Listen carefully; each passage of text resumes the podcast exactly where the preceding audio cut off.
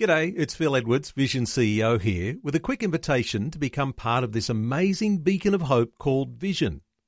Together we can put our love into action to help people of all kinds build or rebuild their lives on the truth of God. Please consider the part you can play during our upcoming Visionathon appeal, remembering that it's your support that makes Vision possible, including this podcast.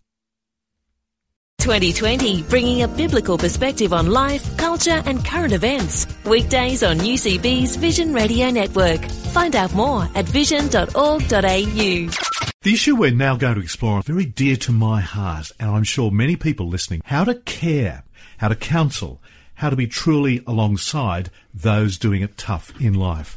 I lost two plus years of much of my life, job, ministry 15 years ago to chronic fatigue syndrome.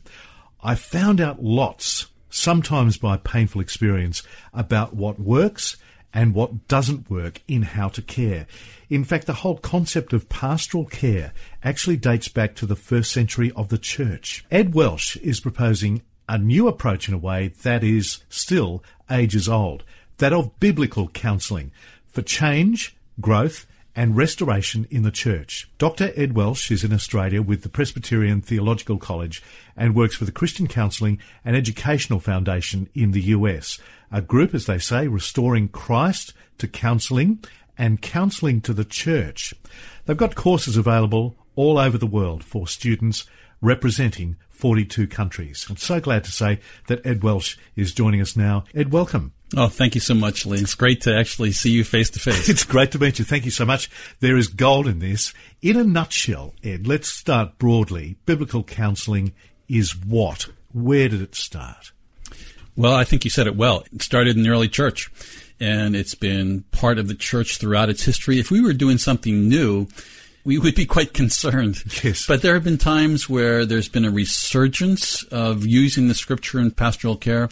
Certainly, you see that in Martin Luther's writings uh, and the Reformation.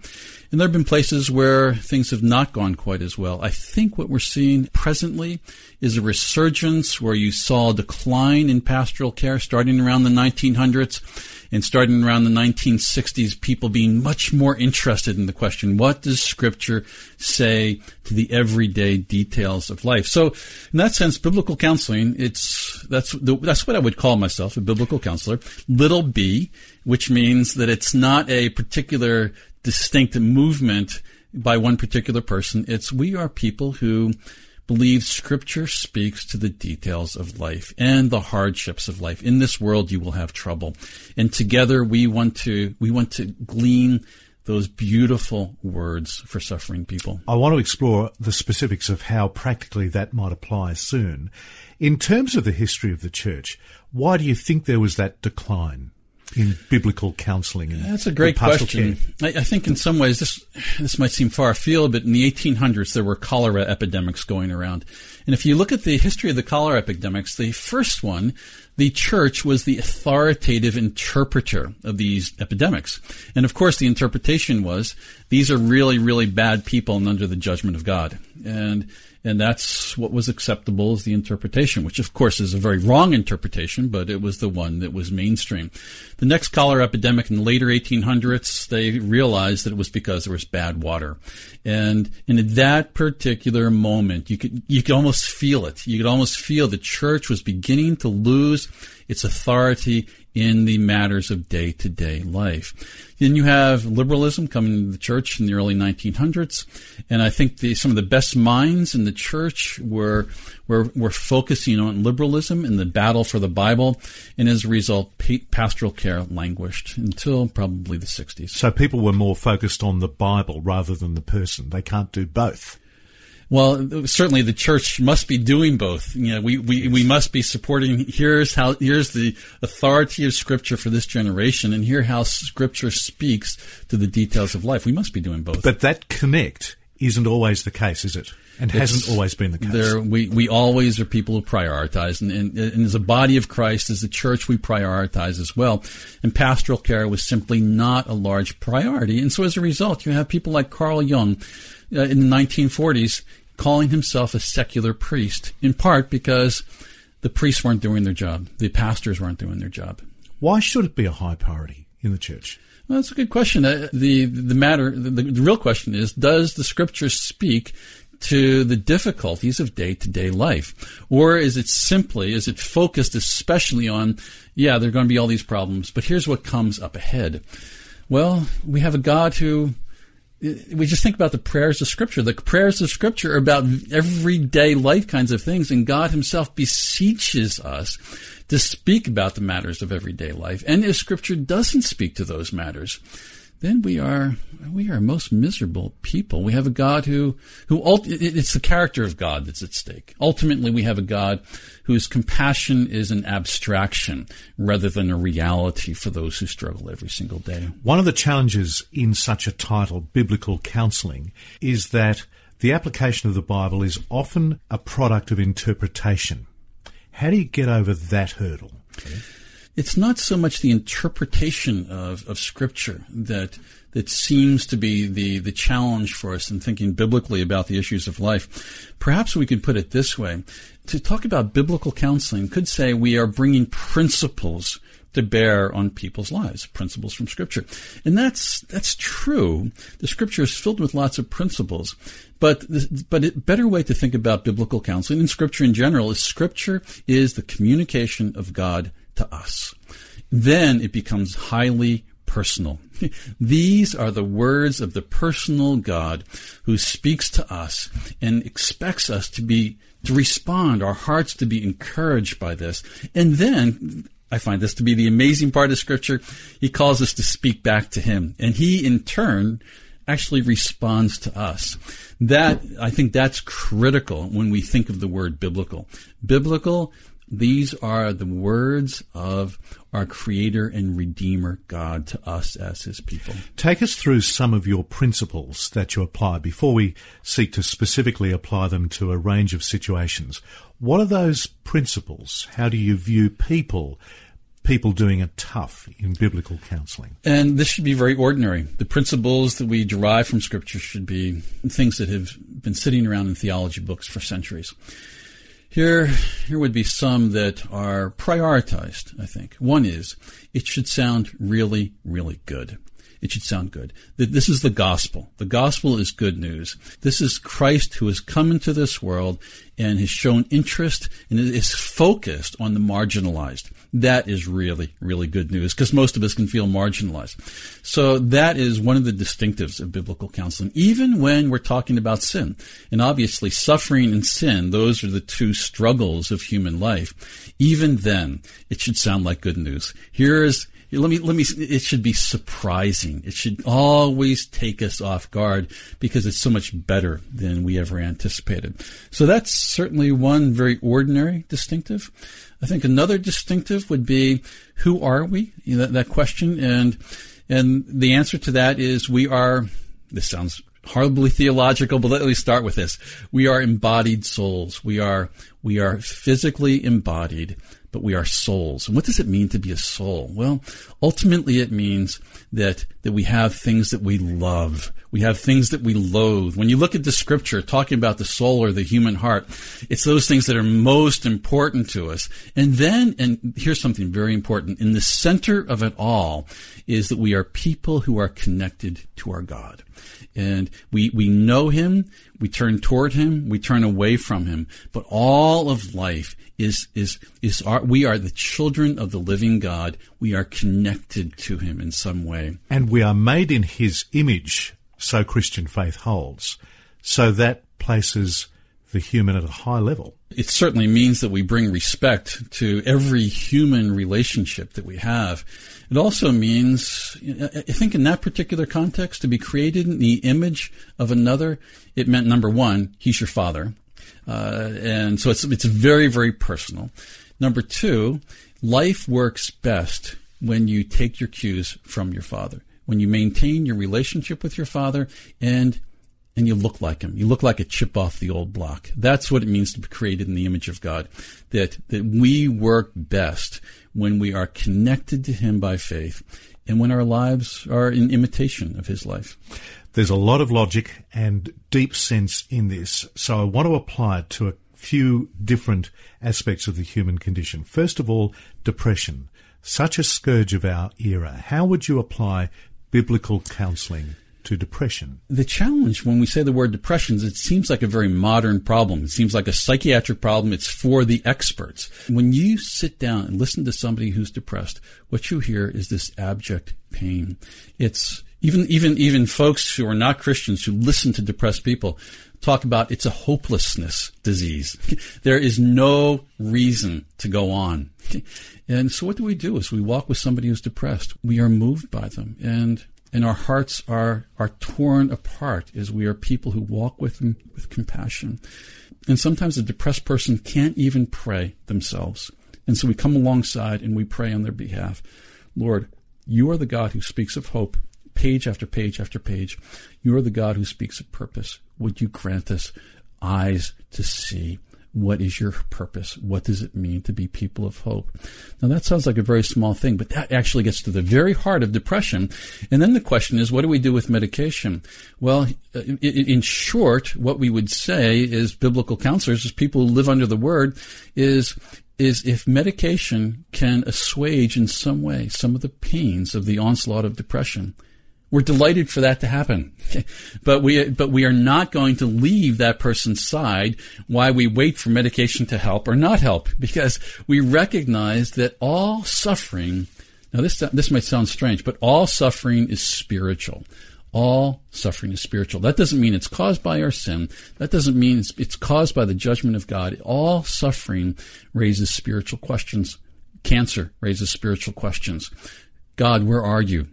Do you care? How could a good father allow these things to happen to his child? All suffering is an occasion for spiritual warfare, where Satan comes along and says, Yeah, is he really good? Maybe he's not as good as he seems. Uh, uh, maybe following him does not lead to the pleasures that you once thought. So, in that sense, all our suffering raises profound spiritual questions, and depression is a form of suffering. And somewhat, sometimes, connected to depression or travelling alongside it is anxiety. What do you say? How do you meet someone in that place? You listen to some of the old descriptions of depression, and it seems like they are speaking almost exclusively of fear. Abject fear is is certainly a part of it, and sometimes in fear we we're mobilized to try to deal with the fear. Other times, when we feel hopeless in the midst of the fear, we we are paralyzed, which is the more the depressive look into it. Uh, are you trying to be personal with me right now and, and, step on my toes talking about fears? These are things that I've, yes. I've wrestled with personally. I think most do, them. actually. Yes. And, and it is shocking. Well, it's not shocking to me. Since the scripture speaks so often about fears, we anticipate we're going to find fear in every single human being. I think what's been surprising to me is women tend to be a little bit more open with these things than men. And for men, fears tend to come out as anger or under the heading of no worries. But indeed, we are people who wrestle with fear. And and what's the, I'll speak personally here. What's been helpful for me is I've wrestled with different kinds of fears. And in my experience, by the way, Lee, I don't know what yours is, but the older I get, the more I am prone to fear because the more people I love. I think that's a very good point. What have been the things that have been helpful for me? One is, for example, let's say somebody has a fear of flying. I've studied aerodynamics and now I know how the plane flies and so I don't have any fears. Well, that's not the way to deal with fears. It doesn't help. Fear is ultimately a relational issue. I feel horribly alone. Lord, are you with me in the midst of these things? And it just so happens that the greatest promise in all of Scripture, John Wesley talked about this when people were around his bed, give, reading him the promises of Scripture as he was dying. And he said, Yes, these are all true, but the greatest of these is God with us.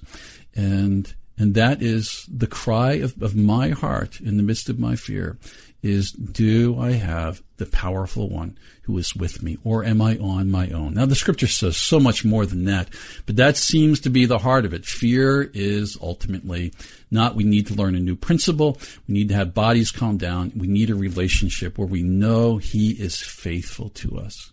You've written some very helpful books on each of these dynamics of the human condition.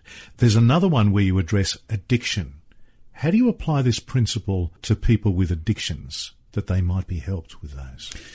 The way I would think I would talk to somebody who struggles with an addiction is I probably would not begin by talking about the addiction itself.